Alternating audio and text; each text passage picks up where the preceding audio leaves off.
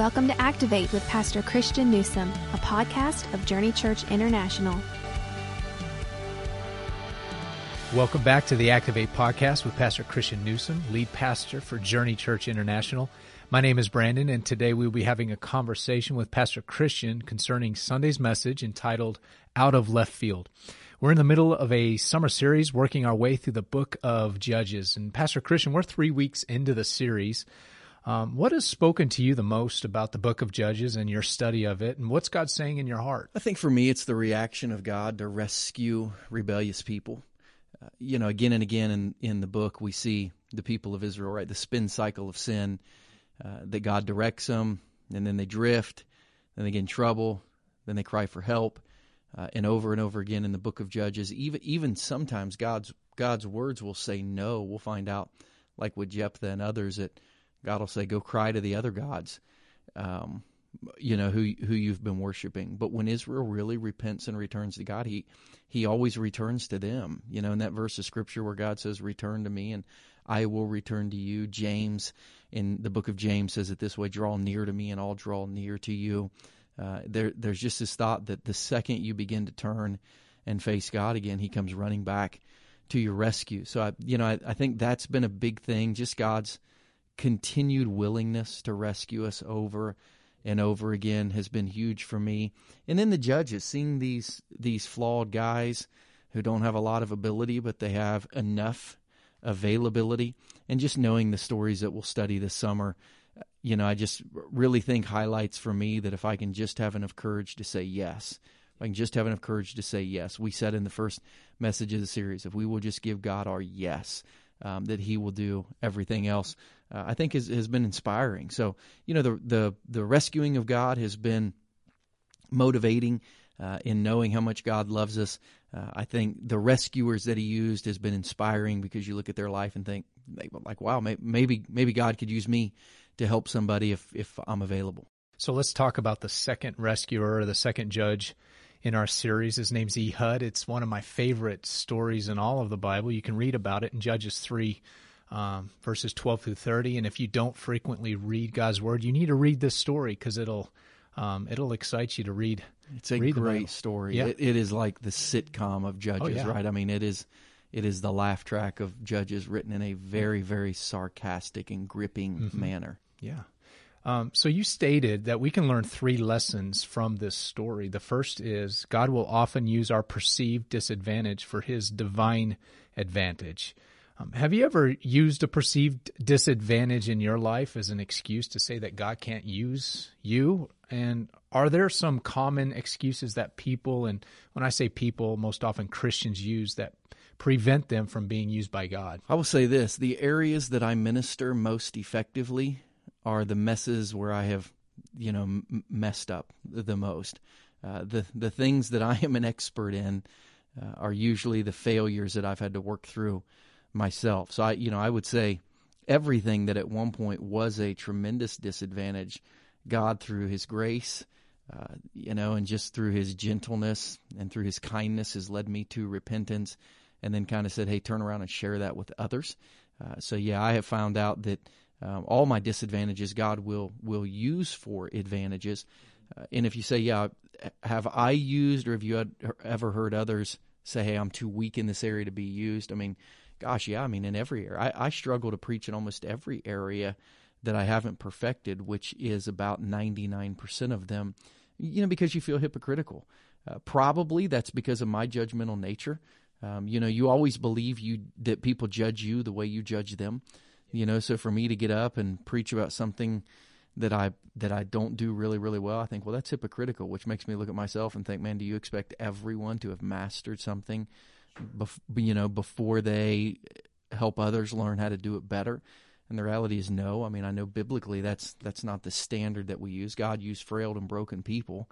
Um, you know, God used old and washed up people. We talked about that in the message this week all the time. But yeah, I think there's a lot of areas where people say, "Man, if you know, if I wouldn't have messed up this, if I wasn't divorced, uh, you know, I could tell people what I'd learned about marriage. If uh, if I had kids that followed God, I could I could help a teenager learn how to follow God. If I read my Bible uh, every night, I might be able to tell somebody else to read the Bible. uh, every night. You know, if I had conquered all the struggles in my life, I might be able to tell someone they could overcome these struggles. And we have to realize our ministry is based on the life of Jesus, not not our life. Uh, and we have to keep pushing people to look like Jesus, not like us. And we have to tell them, here's the journey I am on. I've got a long way to go, but I'm heading in this direction. And if you want to come in this direction too, you can join me. We'll fail together. We'll follow together, uh, and slowly we'll we'll continue, maybe a little more each day to look like Jesus. Uh, the second lesson we can learn from the story of Ehud is this: um, an ounce of faith can produce an ocean of results. You you stated that we need to remember that God in our past is the greatest sign of God in our future. So, referring to the twelve stones in in the Jordan, that Joshua set up to remember God's appearance. What symbolic stones have you set up to remember God appearing in your life, uh, specifically as it responds to the life of JCI? So you know, you sounded British there for a minute. Did I? You read that question. An ounce of faith can produce an ocean of results. You kind of say result, results. Result. Um, Yeah, yeah, you got had a little Australian. I've been working British on that. bent there. Actually, Yes, yeah, not not bad. yeah. Um, yeah, when you look at the twelve stones that uh, that Joshua set up, right? So Ehud had done his job as kind of a lackey, right, for the nation of Israel. He had collected their taxes and went to pay them and left and was going home. And then he got to the stones at Gilgal. And something had to trigger in his mind, maybe from when he was a little boy, maybe walking with his grandpa. Um, you know, you can picture a, a young Jewish boy heading out to the Jordan River to go fishing, to go swimming, to hang out on the banks, and to have somebody time and time again say, That's when God moved. That's when God moved. That's when God moved. So he had built into his past this thought that at some point God had moved, and and God used that that memory of him moving as motivation that he could move again, and he realized that he was in a per- perfect position um, to go and and to you know basically take back what Moab had taken with King Eglon um, through his through his courage and his leadership. Uh, yeah, there, there's lots of things in in the history of JCI. I mean, I can't ride by our property on the road without seeing how God moved to allow us to have land on this 150 corridor when we were told by all the real estate developers, churches, they don't want churches on 150 highway. They want that to be a business development. Every time I drive by the middle school, a few weeks ago, I had to shoot a video um, on, a picnic table outside Summit Lakes Middle School. Uh, and Summit Lakes Middle School to me is is holy ground. It's where God moved as as He began this work. Uh, people in our life, I you know I drive by the houses of neighbors. I remember when we first started doing our preview service, we had no children's ministry equipment, and our neighbors, about ten streets down or ten houses down on the right, Justin and Hope Reeder were having a a garage sale, and she was finally cleaning out all her baby stuff, and I stopped and I said, "I'll take all of it," and she thought I was just crazy. I literally bought every piece of children's equipment. Like her garage sale lasted ten minutes, and she sold everything. Um, and I, then then they came to our church and they made spiritual decisions, and their kids made spiritual decisions, and we got to baptize them. They don't even live there anymore. They've moved since. But every time I drive by their house, I see God moving for us and with us and through us and on our behalf. So yeah, when you really start to open your eyes and and think about the things that only God could do, I see them everywhere.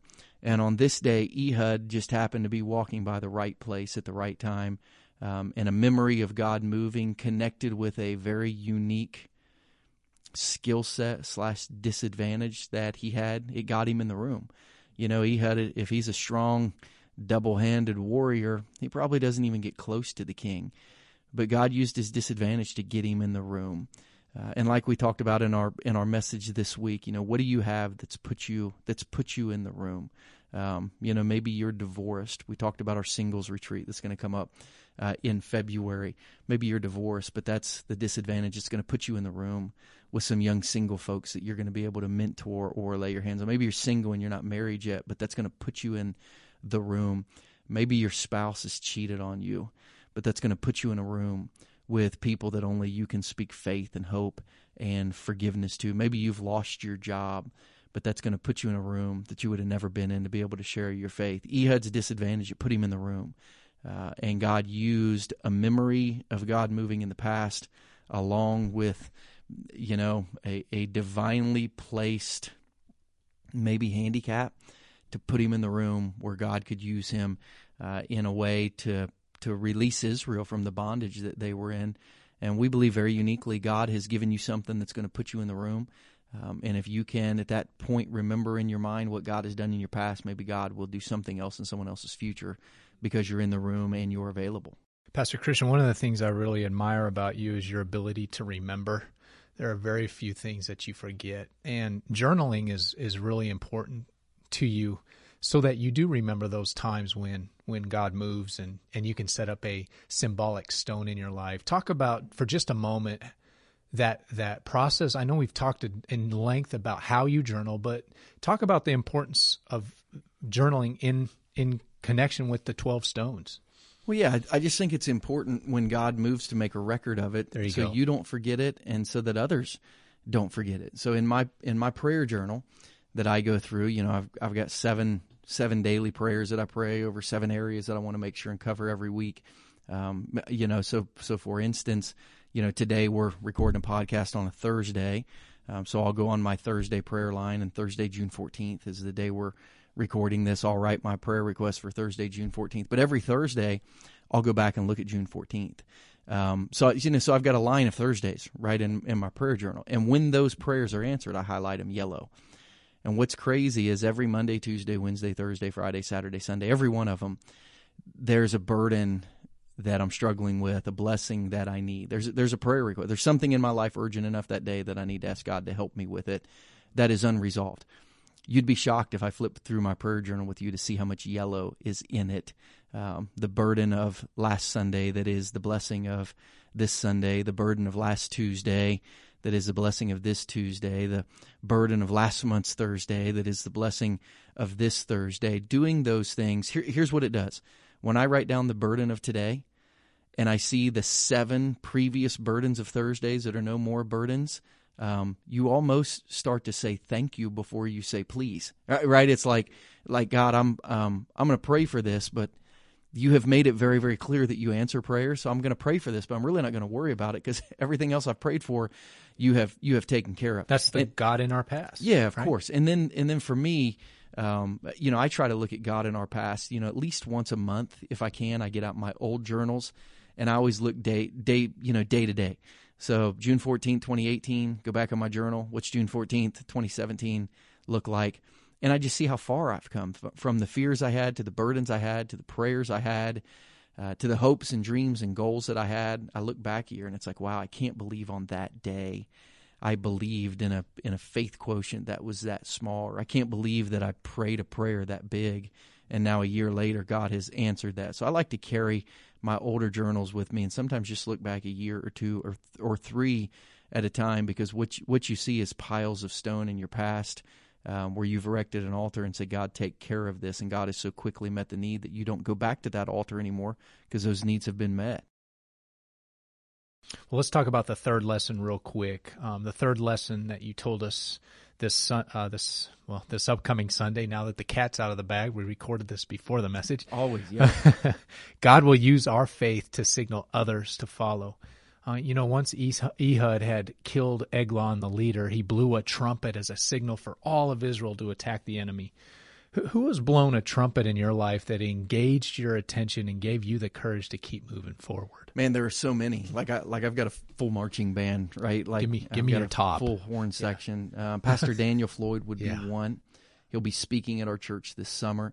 Uh, every time I'm around Pastor Daniel, I'm My my faith grows. Uh, you know, I think I say in my introduction of him that he either believes in a God that's bigger than mine, or he just has a bigger faith in the same God that I do. But every time I'm with him, I I I realize God is bigger.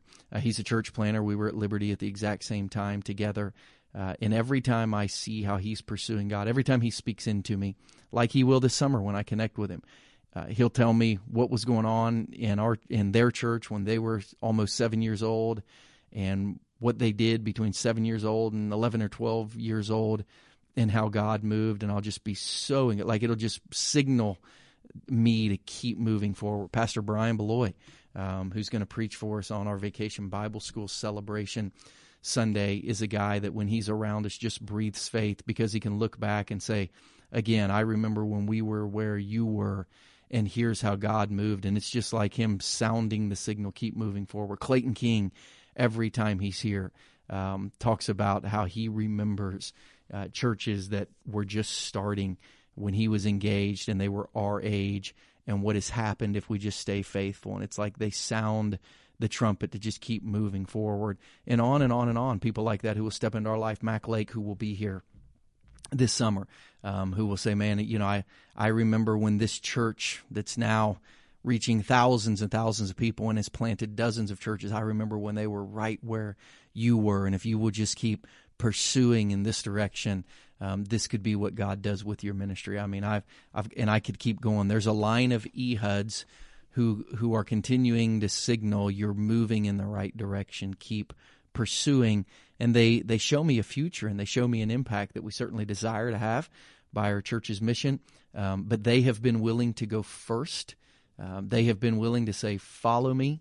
They've been willing to kind of help us know where the tough battles are and how to avoid maybe some battles we don't need, and then when to send the Navy, you know, the Navy SEALs first, um, because it's going to be a real struggle, but how to keep moving forward. So there's a bunch of them in our life. Well, in this series, you've done an exceptional job of connecting the judges to the person of Jesus you have said that Jesus is the better judge. We we repeat that almost every Sunday. Why is this important to you? Why is it so important that you connect the judges to Jesus? Well, I think I think all Scripture points that way. Uh, you know, I mean, I, I think Jesus is he is the central point and the central promise of all of Scripture from Genesis three fifteen when God tells Adam and Eve that that he will punish Satan for his evil and he will ultimately forgive uh, their sin and rescue and restore their relationship with him that they had in the Garden of Eden. From Genesis 3, where that's said, to Revelation 21 22, where it is accomplished, the whole Bible is about that rescuer who will come reset our relationship, just like Adam and Eve had it in the Garden of Eden, walking with God in the cool of the day without an ounce of sin or evil around you without a hint of death or sickness or decay. I mean, that is the whole story of Scripture. God says it, and we just keep waiting on it until we meet Jesus. And we see glimpses of it. We see glimpses of it in Othniel. We see glimpses of it in Ehud. We're going to see glimpses of it in Gideon. We're going to see glimpses of it, you know, in Jair and in Tola. We'll see it in Samson. We'll see it in Jephthah. I mean, we'll see it through the entire book. We'll see a really good glimpse in David, but all these guys die off, and all of their rescues are temporary, and even all of their spiritual moments are earthly. So we just long for the best day with the best judge to last in eternity. We look at that day that David's dancing into Jerusalem with the ark of God and he's at he's at rest from his enemies and the presence of God is going before him and we say, "Man, wouldn't it be great if all of life could look like that moment forever and ever and ever?" Jesus allows that to happen. That longing in our heart for that perfect moment for a prolonged eternity is only found in Jesus. So we find ourselves having our appetite whetted a little bit for a better judge, a more lasting peace, a total security, um, and a connection with God that isn't just through one man for a little bit of time, but that is through a Savior for all of time. Uh, that, that's that's what the Book of Judges makes us look forward to, and in Jesus we see all of our longings um, fulfilled. Well, Pastor Christian, thank you so much for sharing with us today, and we want to thank you, podcast listeners. We are truly thankful that you have subscribed to this podcast. You listen to it weekly. Um, listen, we can't do it without you guys. So spread the word. And uh, just a quick programming note we're taking a brief pause in the podcast this summer. We'll return in August to wrap up uh, the series on the book of Judges and begin a new season of podcasts. We'll catch you next time on the Activate podcast, where we challenge you to build a faith that is active. Thank you for listening to Activate with Pastor Christian Newsom, a podcast of Journey Church International. If you are ever in the Kansas City area, we would love for you to join us for one of our Sunday worship experiences. You can find out more information about JCI on our website at takethejourney.cc. Also, if you have enjoyed this podcast, help us get the word out and show your support by subscribing, rating, and reviewing on iTunes or Google Play please share this episode with all your friends on social media. Thanks again for listening, and we will catch you next time on the Activate Podcast.